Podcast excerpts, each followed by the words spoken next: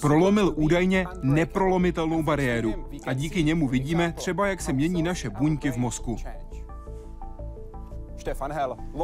Stefan Hell, nositel Nobelovy ceny za chemii pro rok 2014, vymyslel mikroskop STET, díky kterému se můžeme na živé buňky a jejich části dívat daleko podrobněji než dřív. Konkrétně jsme se dostali až desetkrát blíž. Využití v medicíně, biologii nebo chemii je obrovské. Narodil se v komunistickém Rumunsku a v 15 letech emigroval s rodiči do západního Německa. Ve vědě uspěl, přestože skoro celou kariéru musel hodně bojovat o peníze na svůj výzkum.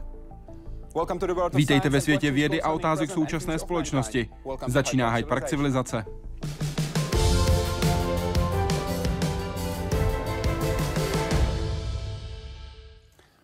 Vítejte v Hyde Parku civilizace. Děkuji, že jste s námi. Díky za pozvání. Jak se vám zatím v Praze líbí? Opravdu moc. Jaká byla vaše přednáška na ČVUT? V té přednášce jsem vlastně představil příběh o tom, jak se nám podařilo zlepšit rozlišení světelné mikroskopie a samozřejmě jsem ukázal i naše poslední úspěchy a co je za nimi. Jak reagovali studenti? Co jste od nich slyšel?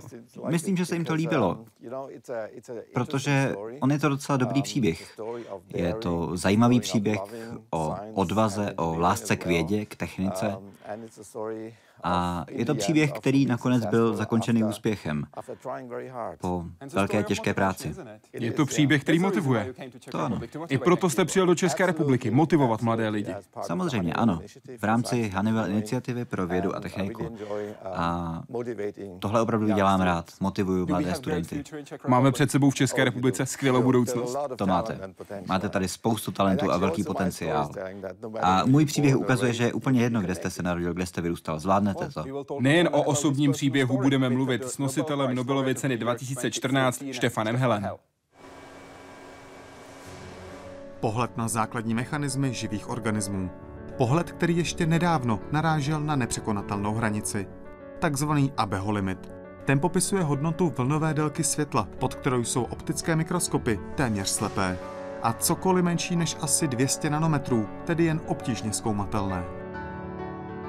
Pro představu, to jsou rozměry, které jsou asi pětitisíckrát menší než je hrot obyčejné tušky, anebo asi 200krát menší než je průměr lidského vlasu. Tuto hranici sice je možné překonat s pomocí ultrafialového nebo rentgenového záření, to ale obvykle ničí sledovaný vzorek. Řešení se objevilo teprve nedávno. A mezi špičkovými věci, kteří na něj přišli, byl i Stefan Hell a jeho mikroskopy. Jako první z technologií 4PI docela teda složitá technika, která se v laboratořích moc neudělala právě pro svoji komplikovanost. Tam se objekt musí dát mezi dva objektivy eh, a ten obraz se potom následně de facto jakoby odečítá z těch dvou objektivů, na, zároveň je tam složitá matematika a eh, v podstatě to neumožňovalo pozorovat eh, živé buňky. Přesto se Hellovi podařilo prodat patent na tuto technologii a její principy dál rozvíjel. Výsledkem byl takzvaný STEP mikroskop, opět na bázi fluorescenčních látek, které se navážou na sledované objekty a aktivaci jejich fluorescence laserem. Takže se na tenhle ten svítící bod pouští e, další laser, který vlastně vymaže e, tu, tu neostrou periferii a dojde jakoby k zaostření a tím e, potom víme přesně, kde ta molekula se nachází. Ten umí za určitých podmínek zobrazit živé organismy s rozlišením 40 nanometrů nebo i menším. Dost na to, aby vědci mohli pozorovat třeba viry, procesy uvnitř buněk a nebo zapínání jednotlivých genů v DNA. Za to Stefan Hell spolu s američany Erikem Betzigem a Williamem Mernerem obdrželi v roce 2014 Nobelovu cenu za chemii.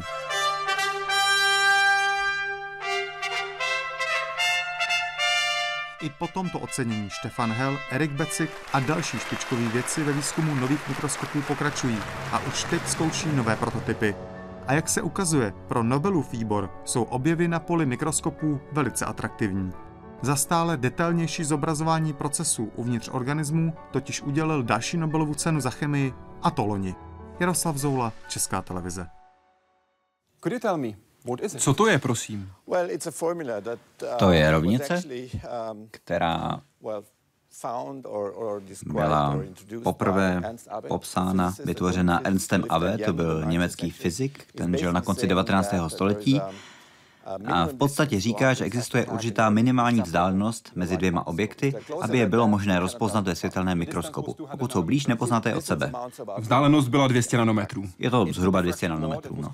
Difrakční limit, který byl popsaný v roce 1873. Hodně chytrých lidí z celého světa si myslelo, že tenhle limit je neprolomitelný. Proč jste si to nemyslel? To, že existuje nějaký konsenzus, ještě neznamená, že to tak opravdu je. Já jsem začal pochybovat o tom, jestli tenhle limit je opravdu tak finální. Když jsem byl ještě student, to mi bylo nějakých 24-25 let, a získal jsem takovou intuici, že možná je zatím něco víc. A cítil jste, že jste pod tlakem, protože vy jste byl jiný. Říkal jste, ano, tady je nějaká hranice, ale můžeme ji prolomit.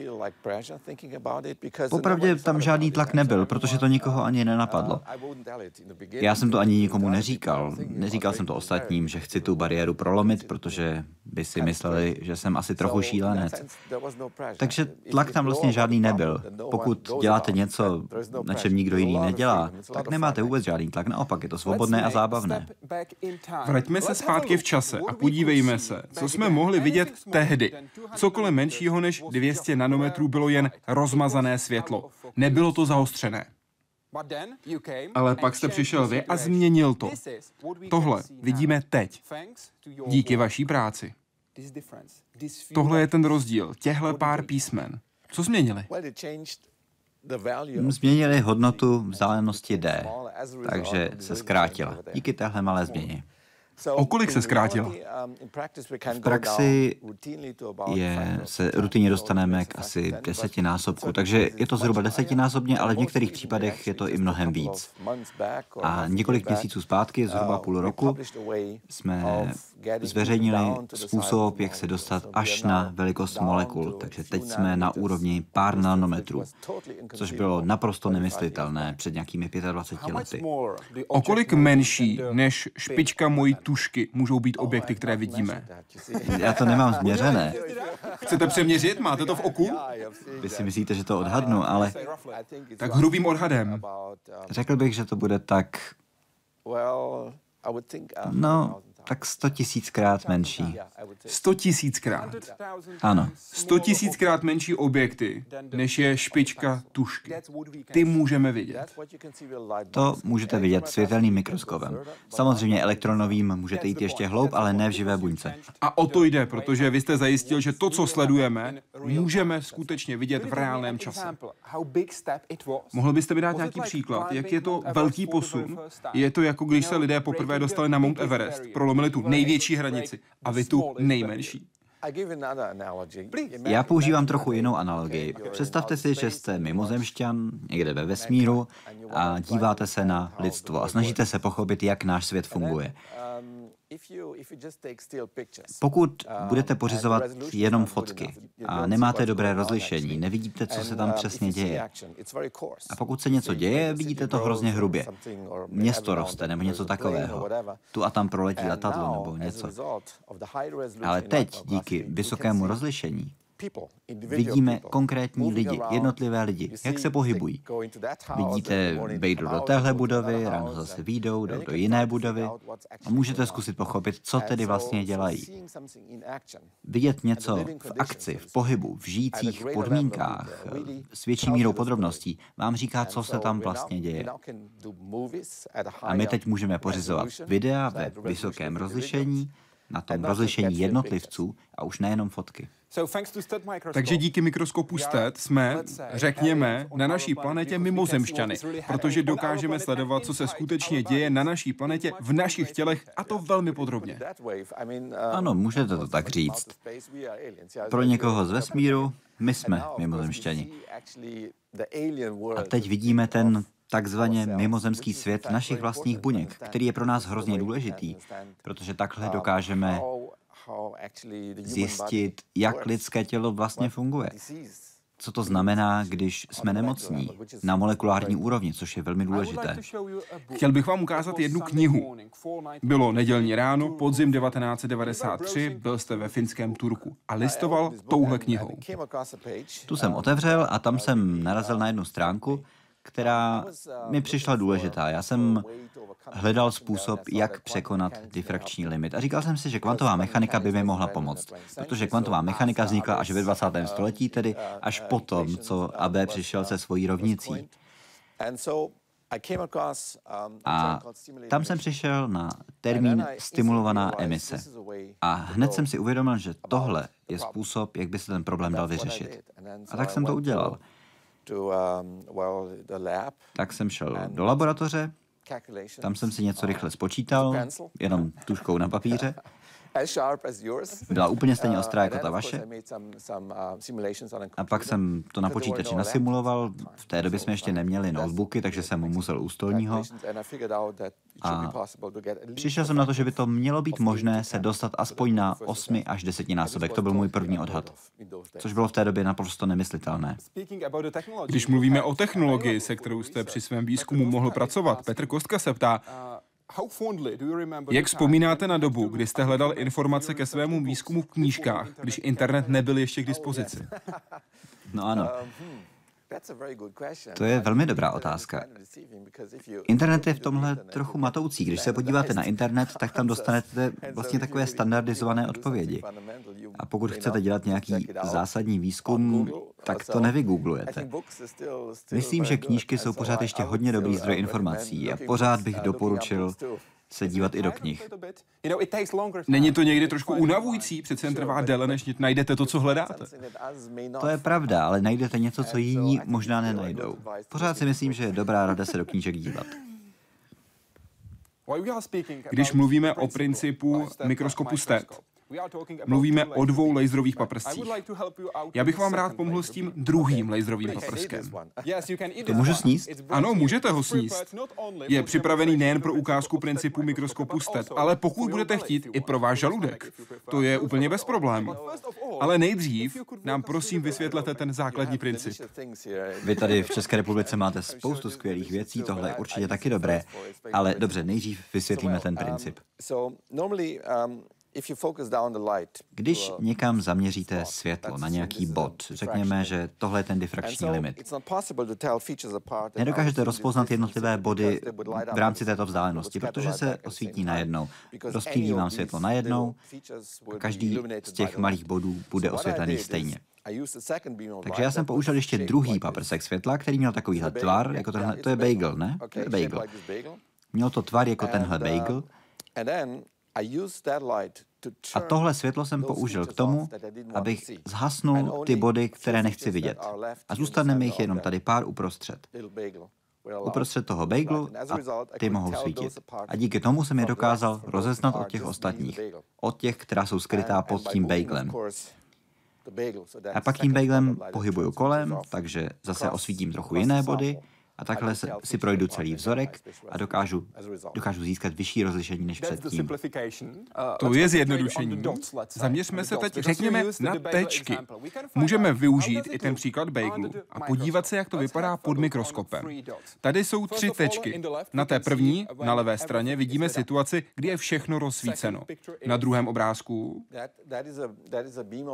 To je paprsek světla, který vám zhasíná to, co by mělo být osvícené, to, co bylo osvícené rozsvícené v tom prvním případě. Takhle to vypneme. Rozsvícení všeho, vypnutí toho, co vidět nechceme a díky tomu se dostaneme k výsledku, kdy vidíme jen to, co nás zajímá. Ano, takže nakonec to vypadá, jako když ta, ta velká tečka se víc zaostřila, což není úplně přesně to, co se stalo, ale ten výsledek je stejný. A tam směřuje moje otázka, protože vy jste se nezaměřil na difrakci jako takovou. Vy jste změnil celý přístup. Ano, to je pravda. Můj objev, když se nad tím zamyslíte, je to, že já jsem si uvědomil, že s difrakcí jako takovou nic neudělám. To je slepá větev. A to byl právě ten omyl 20. století. Lidi si mysleli, že je potřeba oddělit ty body od sebe tím, že zaměříte světlo. A to nejde, to je opravdu omezené. Není způsob, jak ten difrakční limit překonat. Ale došlo mi, že můžeme ty body oddělit tak, že si pohrajeme s tím samotným materiálem, na který se díváme, s těmi molekulami. Čili pokud máte dva body, které jsou velmi blízko sebe, tak tenhle zhasnete a pozorujete jenom tenhle. Že se rozsvítí jenom ten. A díky tomu je rozpoznáte od sebe. A pak to zase obrátíte. Protože tahle jen překáží, ta tam jen plete. Přesně tak. Přesně tak, tahle mi tam překáží, takže ji schovám pod ten bagel. a vidím jenom tu, která mě zajímá, ta je uprostřed. A ta není zhasnutá, a pak to posunu a udělám to obráceně. Co všechno díky mikroskopu STET můžeme vidět? Můžeme vidět distribuci proteinů v buňce s mnohem lepším rozlišením, s mnohem vyšší přesností. Dokážeme od sebe rozpoznat jednotlivé součásti a díky tomu vidíme třeba vezikuly, to jsou takové malé nádoky, které obsahují neurotransmitery v buňkách a nebylo úplně jasné, jak jsou po buňce rozprostřené, jak se napojují na synapse a tak dál. A proteiny a takových příkladů je hodně. Jako třeba jednotlivé chromozomy v bakteriích. Například, ano. Nebo třeba distribuce konkrétních proteinů, třeba u viru HIV. Myslím, že zejména virologie bude velmi důležité místo, důležitá oblast aplikace, protože viry jsou menší než je ten difrakční limit, protože to je nějakých 200-300 nanometrů ale viry mají mezi 30 nanometry a řekněme 150 nanometry. Takže viry sice vidíme elektronovým mikroskopem, ale je těžké sledovat, kde se nachází který protein, v které části viru. A takhle je to mnohem jednodušší a dá se to dělat mnohem podrobněji s fluorescenčním mikroskopem. A STED je typ fluorescenčního mikroskopu. Také se můžeme zaměřit na buňky v mozku a sledovat vývoj, ty změny. Například mozkové buňky, ano. A dokonce to bylo použito i na žijící řezy mozku. A dokonce i horní část žijících mozků u anestezovaných myší, například. Mluvíme o úrovni nanometrů, bavíme se o bakteriích, o virech. Podívejme se na přehled, který ukazuje rozdíly ve velikosti. Od mravence až po malou molekulu. Tohle jsou rozdíly, které můžeme sledovat i díky tomu, že jste prolomil Abeho limit. O něch 200 nanometrů. Jaké jsou ty rozdíly? Co se změnilo? Jak se změnilo naše vnímání světa díky mikroskopu STED? O kolik blíž jsme teď těm nejmenším částem našeho světa? STED mikroskop je fluorescenční mikroskop, tedy mikroskop, který používá fluorescenční molekuly jako takovou náhradu na to, co vlastně sledujeme. Když si vezmete virus, ten je za ABho bariérou. Tu tam máte naznačenou, tu, tu čárkovanou čárou. A tady vidíte tenhle mnohostěn, to je virus. A umíte si představit, že teď jsme schopni identifikovat konkrétní proteiny na uh, tomhle viru, což dřív bylo nemožné. S mikroskopem s horším rozlišením nic takového pozorovat nemůžete. Um, to je jedna možná aplikace. Teď se podívejme na ten protein, který je ještě um, napravo od viru. To je obvykle doména difrakce rentgenového záření, elektronové mikroskopie. V laboratoři jsme teď ukázali u nás, že je možné realisticky připojit malé molekuly na proteiny a vidět ty proteiny v akci. Vidět, jak se skládají, vidět tu dynamiku, jak fungují, protože elektronovým mikroskopem kryoelektronovým mikroskopem můžete pozorovat jenom zmrzlý materiál, zmrzlé zmražené struktury. A rozlišením jsme teď na úrovni pár nanometrů, což je u velikost, velikost té fluorescenční molekuly. A já si představuji nebo očekávám, že za pět, deset let, možná ještě dřív, uvidíme i distribuci proteinů. Takže doufám, že to půjde použít i na proteiny úplně vpravo. Pokud jde o budoucnost, Pavel Král se ptá, jak vidíte budoucnost vašeho oboru? Do jak velké hloubky se podíváme za 20 a kam za 50 let? Uh, Já očekávám, že v případě fluorescenční mikroskopie už teďka máme určité důkazy o tom, předběžné pokusy, které říkají, že budeme mít rozlišení na velikosti molekul, tedy 1, 2, 3 nanometry. Já jsem si jistý, že tohle dokážeme realizovat a za 10 let to bude standard. Už jsem zmínil, že jste měl problémy zajistit dost peněz pro svůj výzkum. Vzpomenete si na to, co vám v roce 1995 řekla studentka Franciska Majnek?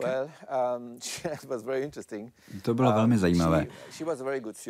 Ona byla výborná studentka. a um, řekla mi, že je jí mě líto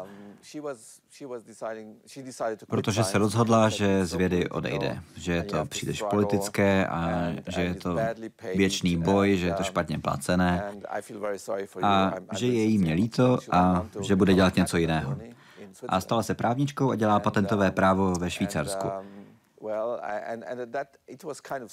A to bylo docela vystřízlivění, um, musím říct, když vám student vyjádří soucit. Uh, Ale rozhodl jsem se, že budu pokračovat. Mluvil jste s ní poté, co jste v roce 2014 dostal Nobelovu cenu? Uh, ano, sešli jsme se my jsme spolu poobědvali. Já jsem jí pozval do jedné hezké restaurace v Curychu a tam jsme o tom mluvili. A ona říkala, že si opravdu nemyslela, že to vyjde, ale že má velkou radost, že to vyšlo. Ale samozřejmě ona si udělala dobrou kariéru a je velmi spokojená. Napadlo vás někdy to vzdát? Úplně vážně ne, protože já jsem byl uh, přesvědčený o tom, že mám pravdu. Uh, Z um, celé řady důvodů. Měl jsem pocit, že Proti mně se používá spousta argumentů proti té mé vizi. Ale bylo mi jasné, že většina z těch argumentů není nic zásadního. Je důležité rozhodnout, jestli nějaký problém je zásadní nebo pouze technický. A ty problémy, které jsme ještě měli v té době, byly svou podstatou technické. A protože technologie se neustále vyvíjí, díky inženýrům, laserovým fyzikům a tak dále a tak dále, tak jsem věděl, že technologický vývoj mi pomůže můj plán realizovat a ukázat, že to tak jde. Takže jsem věděl, že čas mi hraje do karet. To byl jeden argument. A další je to, že jsem do toho byl opravdu velmi zapálený. A tohle vždycky je důležité. To vidíte ve sportu, to vidíte všude. Pak na tom pracujete opravdu tvrdě a díváte se po všech možnostech, které by vám mohly pomoct dosáhnout cíle. To je opravdu důležité v to věřit. A já jsem opravdu byl velmi zapálený. Já to nedělal proto, abych získal Nobelovu cenu. To mě ani nenapadlo, popravdě. Pro mě to vlastně bylo dost zvláštní, protože, jak jsme říkali, ten nápad mě poprvé napadl ve Finsku a pak jsem letěl letadlem do Stockholmu, protože Stockholm je nejblíž, tedy kromě Helsinek. A ve Stockholmu jsem přestupoval na jiné letadlo a to jsem tam dělal moc krát. Nikdy mě nenapadlo, že bych tam někdy mohl dostat Nobelovu cenu. Stockholm to je to místo, kde se přestupuje na jiné letadlo. A když jsem tam poprvé přiletěl a uvědomil si, že by se tohle mohlo stát, tak to byl hrozně zvláštní pocit. Protože ve Stockholmu jsem byl tolikrát a nikdy mě nic takového ani nenapadlo. To je tak zvláštní. To bylo zajímavé. Kdo a proč vám dal 10 tisíc německých marek? Moje babička. Já jsem se narodil, vyrůstal jsem v Rumunsku, pak jsme emigrovali do Německa v roce 78 a moji prarodiče se k nám pak přidali v roce 83 a už tam zůstali. A oni to byli velmi skromní lidé. A věděli, že je důležité mít dobré vzdělání. Takže šetřili peníze, dávali si peníze stranou, žili si velmi skromně. A když jsem udělal doktorát, tak mi dali 10 um, tisíc marek, ať si s nimi dělám, co budu chtít. A já jsem je utratil za patent. Já jsem uh, si za 6 tisíc marek registroval patent, což se ukázalo jako velmi důležitý krok v mé další kariéře. Vlastně mi zachránil moji kariéru, protože ten patent jsem pak mohl licencovat jedné firmě a získat tak peníze. A získat tak peníze na výzkum. Takže díky tomu jsem mohl pokračovat ve velmi těžkém období, kdy těch peněz bylo málo. Ředitel firmy se rozhodl poslat vám na výzkum 100 000 dolarů. A vy jste o tom řekl, cituji, dodnes si myslím, že roli sehrál soucit. To je pravda, ano. Takže jim vás bylo líto. Ano, bylo jim mě líto. Já jsem byl takový outsider. Ale on mě potkal a zjistil, že to myslím vážně a řekl si, že by mi mohl pomoct. Jeho firma byla hodně úspěšná, tak v určitý moment si řekl, my od vás licencujeme ten patent, ale my vlastně ani nevíme, co s ním máme dělat, protože ta firma se nespecializovala na mikroskopy. Ale on spíš asi hledal výmluvu, proto aby mi mohl dát těch 100 tisíc dolarů. Proto si myslím, že to byl opravdu soucit. Ale nakonec pak jedna velká německá společnost tuhle firmu kontaktovala a on pak mohl licencovat moje patenty, takže nakonec to bylo k něčemu dobré. A nakonec na tom vlastně i vydělal. Takže žádný problém to nebyl. Získal víc než těch 100 tisíc dolarů zpátky. Co si myslíte, že ve vás viděl, že se rozhodl vás podpořit? Proč se rozhodl ve vás věřit? Já vlastně nevím. Někteří lidé zkrátka mají takový pocit, když někoho potkají a říkají si, tenhle člověk to myslí vážně, tenhle člověk chce něco dosáhnout. A já se snažím dělat to samé. Pokud to jde, tak se snažím poznat lidi, kteří mají nějaké nadšení, kteří to myslí opravdu vážně, kteří mají svůj cíl, kteří mají nějakou vizi, ale ta není nerealistická. Nejsou to snílci v tom negativním smyslu slova. A právě proto rád mluvím se studenty, s mladými vědci. Proto pravidelně jezdím na konferenci v Lindau například, nebo na iniciativu Hannibal, jako tady v Praze. To je všechno velmi zajímavé. Já rád zažehávám ten oheň v mladých lidech, tu, to nadšení pro vědu a techniku. Díky penězům, které jste získal od té soukromé společnosti, jste mohl pracovat na mikroskopu 4P, nebo jak raději říkáte, na dvoučočkovém mikroskopu. Podívejme se, na jakém principu fungoval. Ano, máte tam dvě čočky proti sobě, není tam jenom jedna. Um, uh, Protože ostření není nic jiného, než to, že zaměřujete tu kruhovou vlnu, světelnou vlnu prostoru. Ale protože obvykle máte jenom část té vlny, tak to není úplně kulaté. Výsledek je spíš takový rugbyový míč. A když použijete dvě čočky, tak dokážete vytvořit bod světla, který je kulatější. Vypadá víc jako fotbalový míč. Normálního, normální evropský fotbalový míč.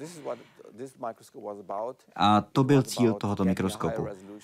Získat lepší rozlišení podél optické osy ve, v ose Z. Tohle byl první krok v mikroskopii, kde jsem chtěl ukázat, že je možné zlepšit rozlišení. Ale tohle neprolomilo Abeho limit. Myslíte si, že bez 4P mikroskopů by STET mikroskop existoval?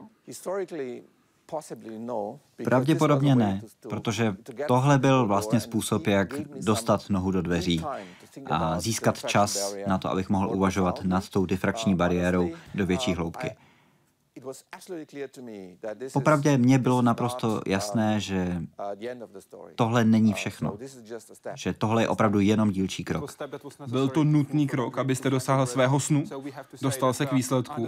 Takže můžeme říct, že pod mikroskopem STET není podepsán jen Stefan Hell, ale také jeho babička, která odstartovala výzkum 4P mikroskopu.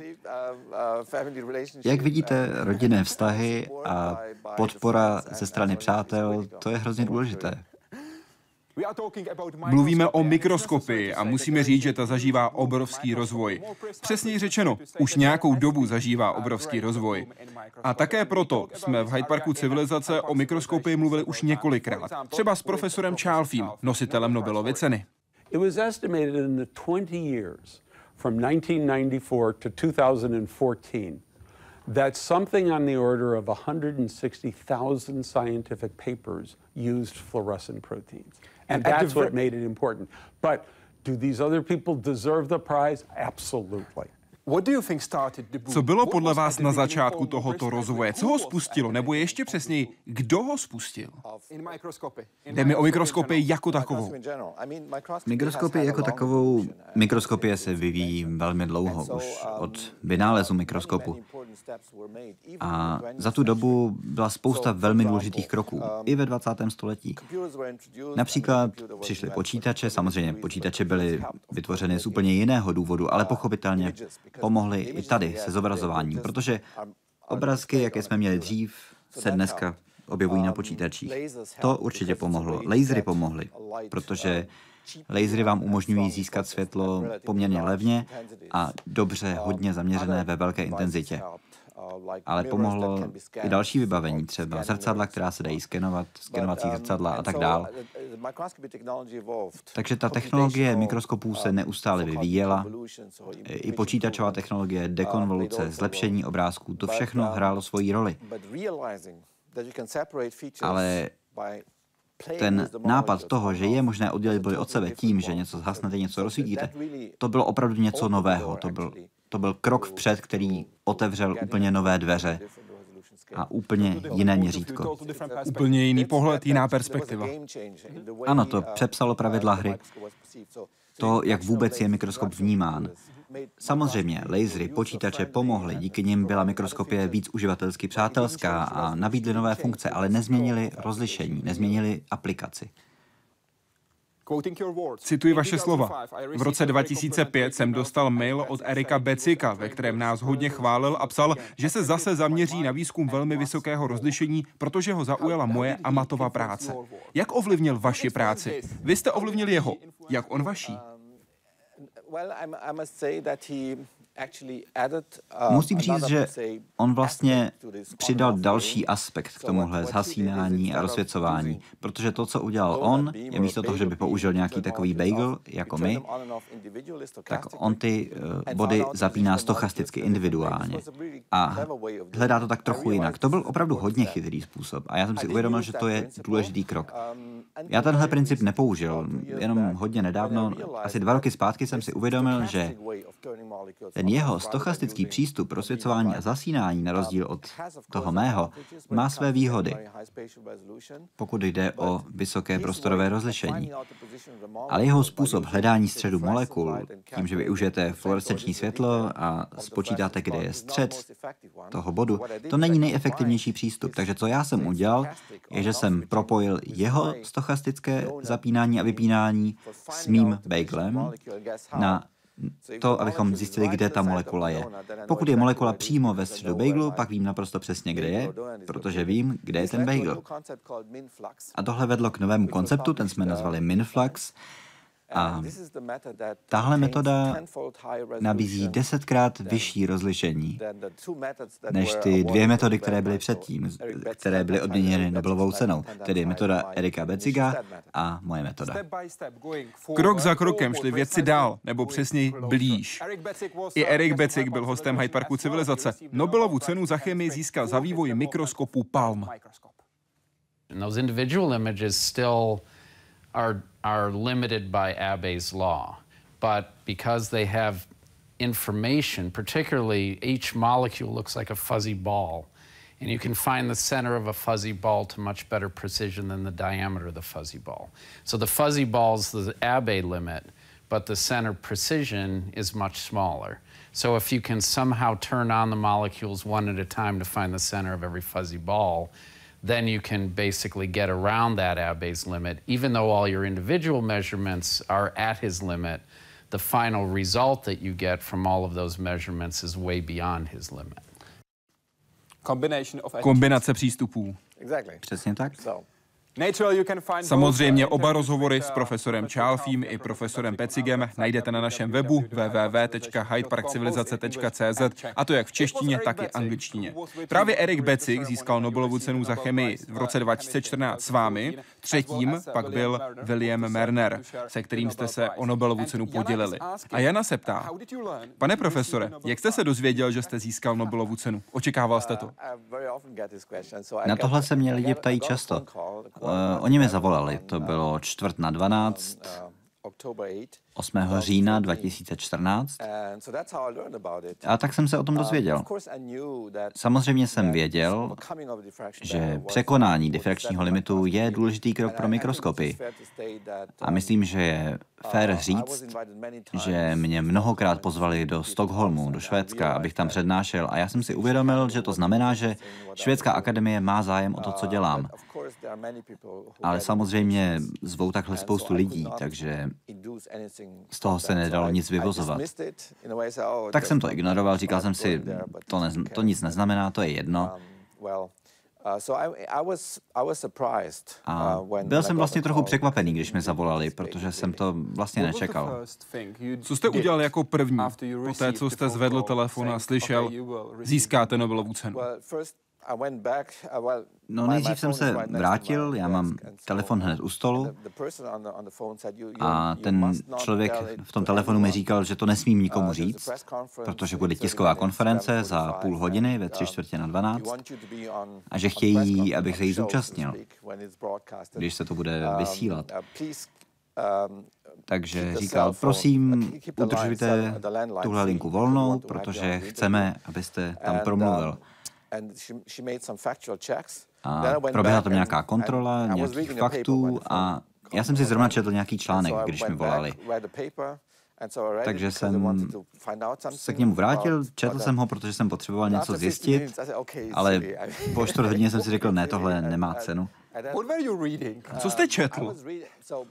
Četl jsem, protože my jsme něco našli, na něco jsme přišli v mikroskopu STED, což bylo nové. A já jsem chtěl zjistit, co už lidé o tom věděli předtím, předtím, než vůbec existoval STED mikroskop. A mě opravdu zajímalo, co ta vědkyně napsala v tom svém článku o téhle, tomhle jevu, který jsme pozorovali jako první. Takže jsem to opravdu chtěl zjistit. Ale pak, když už zbývalo 15 minut, tak jsem vyšel z kanceláře, narazil jsem do jednoho postdoktoranda a říkám, víš co, kup pár lahví šampaňského. No, dobře. Zeptal se proč? Uh, On se na mě tak chvíli díval, vůbec se neusmál a řekl, aha, chápu, rozumím. Ale nic neřekl. Řekl, rozumím. A skutečně rozuměl? Myslím, že mu to došlo, co se děje. Nejsem, možná jsem mu řekl, nemůžu ti říct proč, ale asi to pochopil. Um, a pak jsem zavolal ženě uh, And, um, the celebration started. A, a začala oslava. Well, not quite, because I had to be on the no ne úplně, protože ještě jsem musel mít ten rozhovor. Víte, já si představuji ten první okamžik, kdy vám zavolali. Sedíte v kanceláři, čtete text, článek, zazvoní telefon. Dobře, Nobelova cena, jasně, děkuji, děkuji moc, mějte se fajn. Bylo toho? ne, ne, tak to úplně nebylo. Já jsem si popravdě v první chvíli myslel, že si ze mě někdo dělá srandu, protože mě pořád chodili e-maily, nejenom tenhle říjen, ale i ten rok předtím a dva roky předtím. Zítra dávej pozor, nikam nejezdi, Možná dostaneš cenu, nebo něco takového. Nebo držíme palce na zítřek a tak. A já jsem tyhle e-maily nesnášel. Já jsem to hrozně neměl rád, protože to je takové hloupé. Když jste takový kandidát, nemusíte tu cenu nikdy dostat. A opravdu lituju těch, kteří tam sedí a čekají a třeba jim pak nikdy nezavolají a to je hrozně frustrující. Myslím, že jeden z laureátů řekl, že říjen je nejkrutější měsíc v celém roku, protože opravdu pro někoho je to, je to dost hrozný zážitek. Ale vlastně to byla i trochu úleva, protože jsem věděl, dobře, teď už mi ty e-maily chodit nebudou. Ale co se stalo místo toho je, že počet e-mailů narostl šíleným způsobem. Já jich dostal asi 1800 během pár minut. Jiřík se ptá, čím si vás získala mikroskopie? A měl jste mikroskop už jako malý?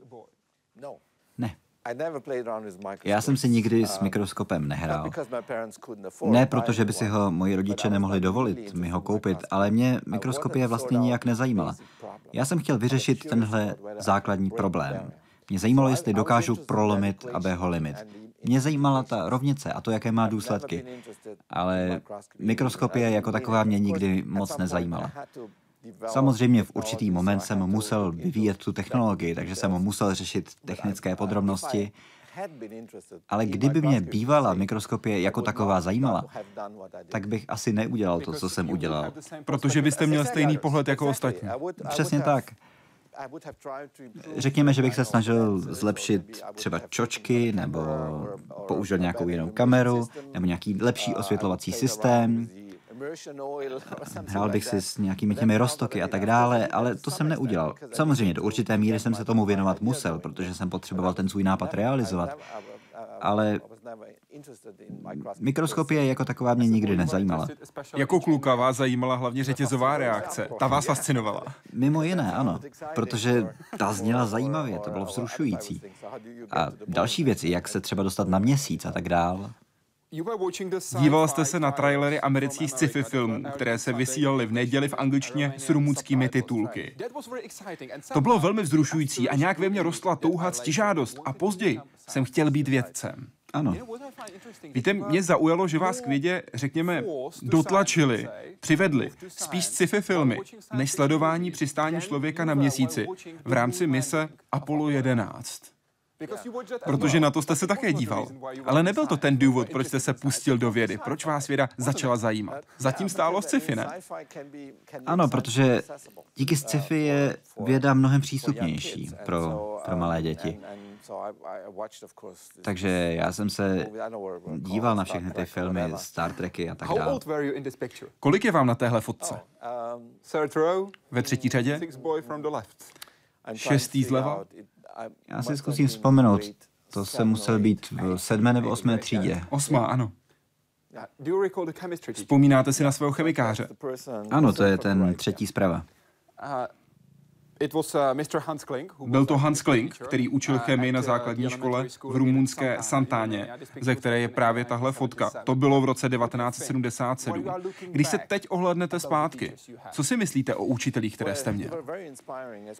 Byli to hodně inspirující lidé, zejména on On byl opravdu velmi motivovaný učitel a on opravdu inspiroval děti k tomu, aby měli vědu rády.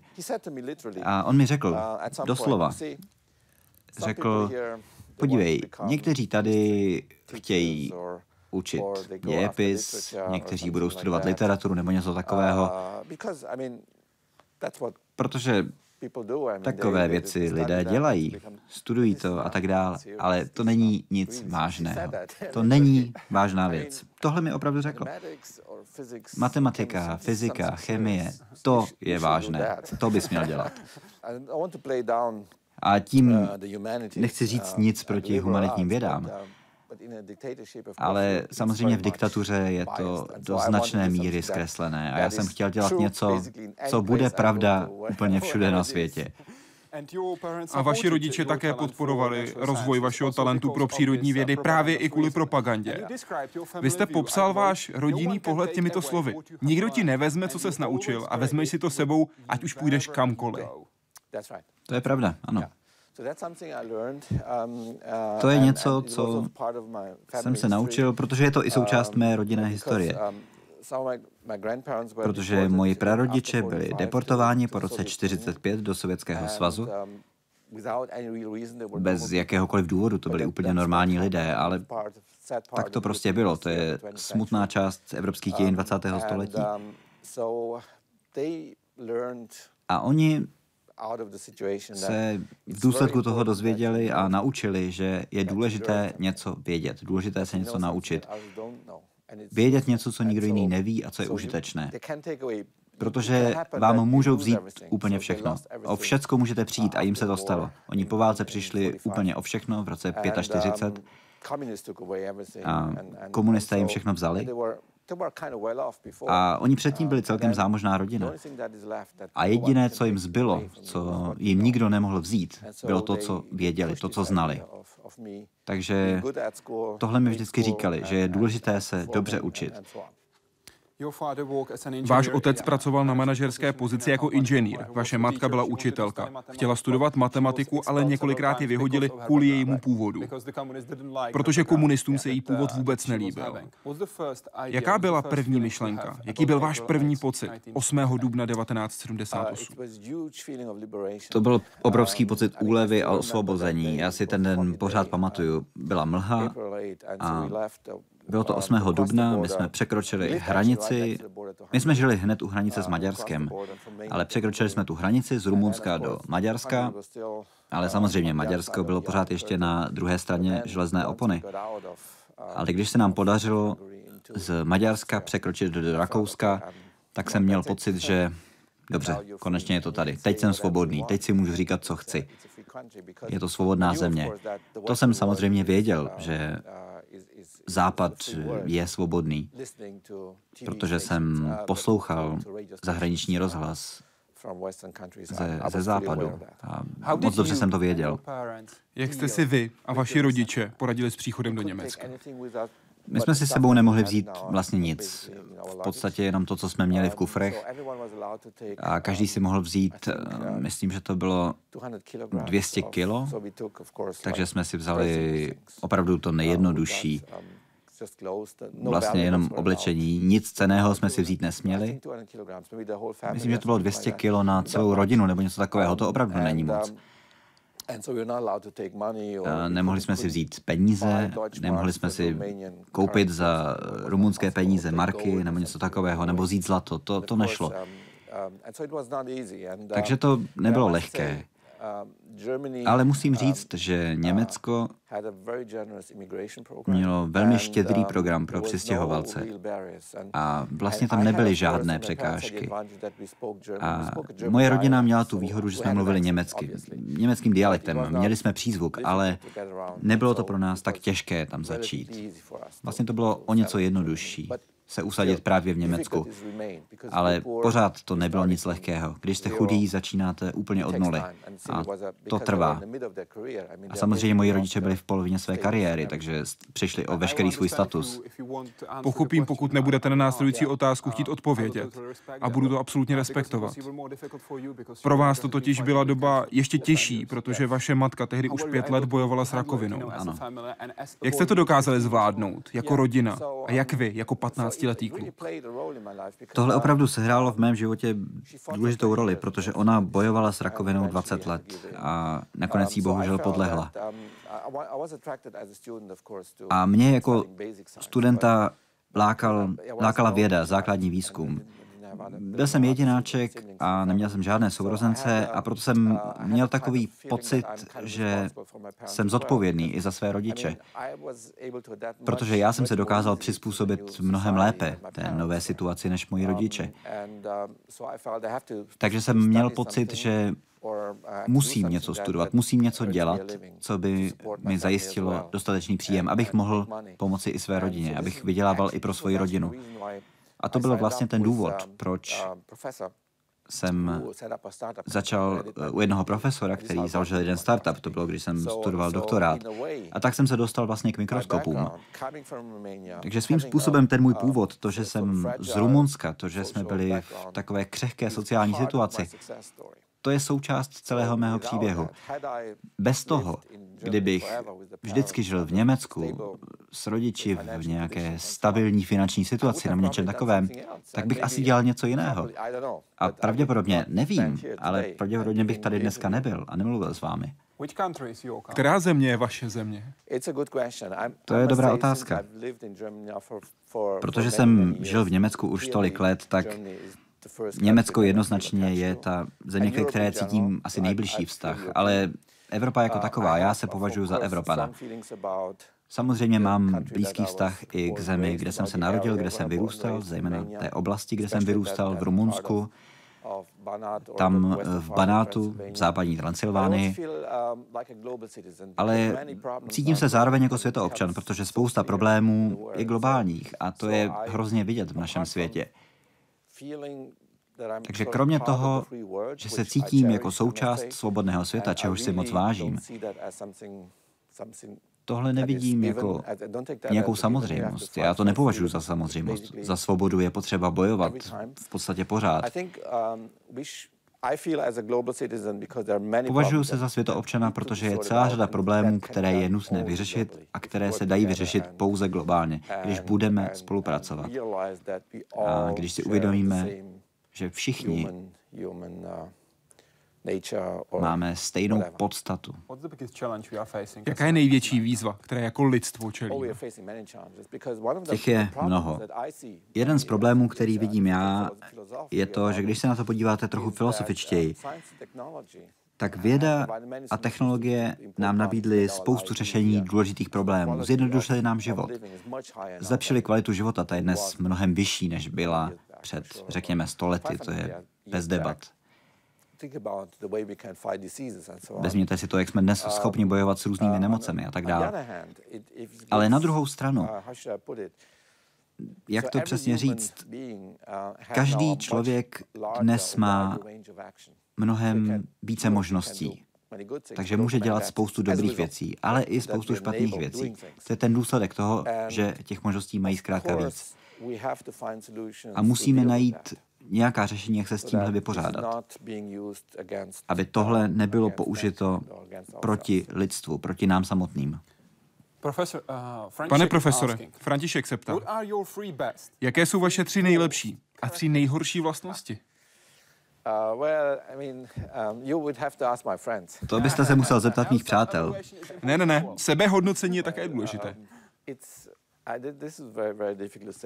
Tohle je opravdu těžké. Um, určitě, určitě jsem byl hodně vytrvalý. Snažím se být co nejrealističtější. V konkrétních situacích snažím se je správně um, vyhodnotit. Um, a snažím se vnímat věci takové, jaké jsou. A pokud jde o ta negativa, to je těžké. Um, Někdy si myslím, že jsem asi příliš opatrný. A ačkoliv ve své kariéře jsem kolikrát byl hodně odvážný, myslím, že jsem měl být odvážnější. Když se zatím ohlédnu, měl jsem do toho vložit ještě víc energie a měl jsem se to ještě víc zaměřit na ty cíle, které jsem měl. Ale to přichází až pak zpětně. Když se ohlédnete, tak to samozřejmě vypadá jinak. Ve zpětném pohledu všechno dává smysl. Vy víte, že to dopadlo dobře. Ale v té chvíli to nevíte. Není to jako v počítačové hře, kdy se člověk může vrátit k uložené části. Ano. Zpětně všechno dává smysl. Ale to bohužel nejde do budoucna. Po bitvě je každý generál, jak říkáme v České republice. Přesně tak. Renata se ptá, máte nějakou radu pro studenty nebo začínající vědce? Něco, co vám osobně hodně pomohlo? Moje rada je, dělejte to, co dělat chcete. Pokud vás něco opravdu baví, nějaké téma, nějaký problém, cokoliv, Dělejte to. Myslím, že tohle je nejdůležitější rada, jakou vám můžu dát. Řídil jste se vždycky touhle radou?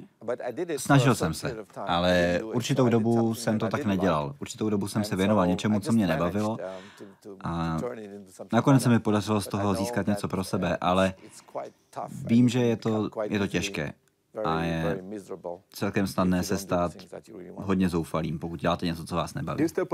Pořád hrajete na saxofon? Někdy, ale málo kdy. Málo kdy. málo kdy. Zahrajete si jen tak něco, co vás napadne? Aspoň někdy? No, teď ne. Ne, ne, ne. Vážně ne? Jenom, že byste nám pár tónů zahrál. To nebude fungovat. Je to samozřejmě na vás, jestli to bude nebo nebude fungovat. Ne, ne, ne. Tenhle saxofon jsme si půjčili od Klaudie Tobiášové. Zahrajete? Ne, ne, ne, opravdu, já jsem na to nehrál už hodně dlouho, takže je mi líto, ale... Máte nějaký oblíbený, řekněme, part? Je něco, co máte rád? Upřímně řečeno, já jsem měl tolik práce za posledních pět nebo deset let, tak místo toho jsem začal cvičit.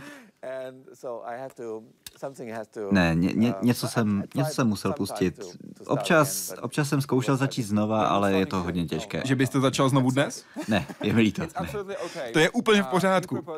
Připravili jsme něco, na čem můžete pracovat, protože tohle je speciální part, na který se můžete zaměřit, protože tohle je ze Symfonie z Nového světa, která byla součástí mise Apollo 11 na měsíci. Vážně? Ano, a je jen pro vás. Takže snad, až se zase vrátíte? To musím, to musím cvičit. Až se vrátím, tak to zkusím. Dobře, pojďme se domluvit. Když přijedete zpátky do České republiky, my připravíme saxofon a vy budete hrát. Dobře. Mnohokrát děkuji, že jste byl s námi. Díky, bylo mi potěšením. A děkuji vám, že jste dnešní Hyde Park civilizace sledovali. Celý rozhovor najdete na webu www.hydeparkcivilizace.cz a to jak v češtině, tak i v angličtině. Moc vám děkuji a přeji hezký večer.